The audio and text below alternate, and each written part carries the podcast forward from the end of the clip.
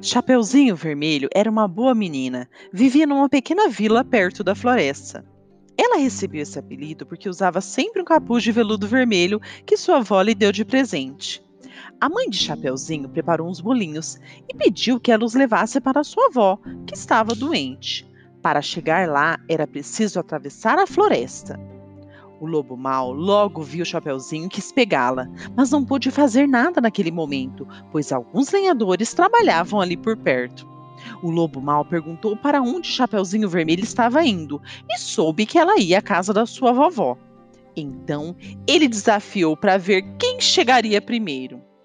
O lobo mau saiu correndo pelo caminho mais curto, enquanto o Chapeuzinho Vermelho, sem desconfiar de nada, seguia pelo caminho mais longo e distraía-se com amoras, borboletas e colhia algumas flores pelo caminho. O lobo não levou muito tempo para chegar na casa da avó. Ele bateu na porta e, disfarçando a voz, foi logo dizendo que era sua neta. Quando a pobre velhinha abriu a porta, o lobo mau rapidamente a agarrou, jogou dentro do guarda-roupa e trancou a porta. O lobo então vestiu a touca da vovó e se deitou na cama dela, esperando pela menina. Algum tempo depois, Chapeuzinho Vermelho apareceu.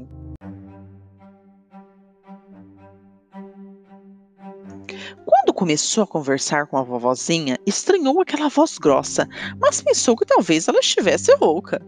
Ao olhar direto para o lobo mau, resolveu perguntar: "Nossa, vovó, por que essas orelhas são grandes?" "São para ouvir você melhor, minha netinha", respondeu o lobo. "E esses olhos tão grandes, vovozinha?" "São para ver você melhor, queridinha." "E essa boca tão grande?" O lobo não aguentou mais e pulou em cima da menina, gritando: "É pra comer você!" Chapeuzinho Vermelho saiu correndo pela casa. Então o jovem caçador ouviu seus gritos e correu para ajudá-la. Assustado com um bravo rapaz, o lobo mau pulou pela janela e sumiu no meio da floresta. Chapeuzinho Vermelho e sua avó, salvas e felizes da vida, convidaram o jovem caçador para tomar um chá.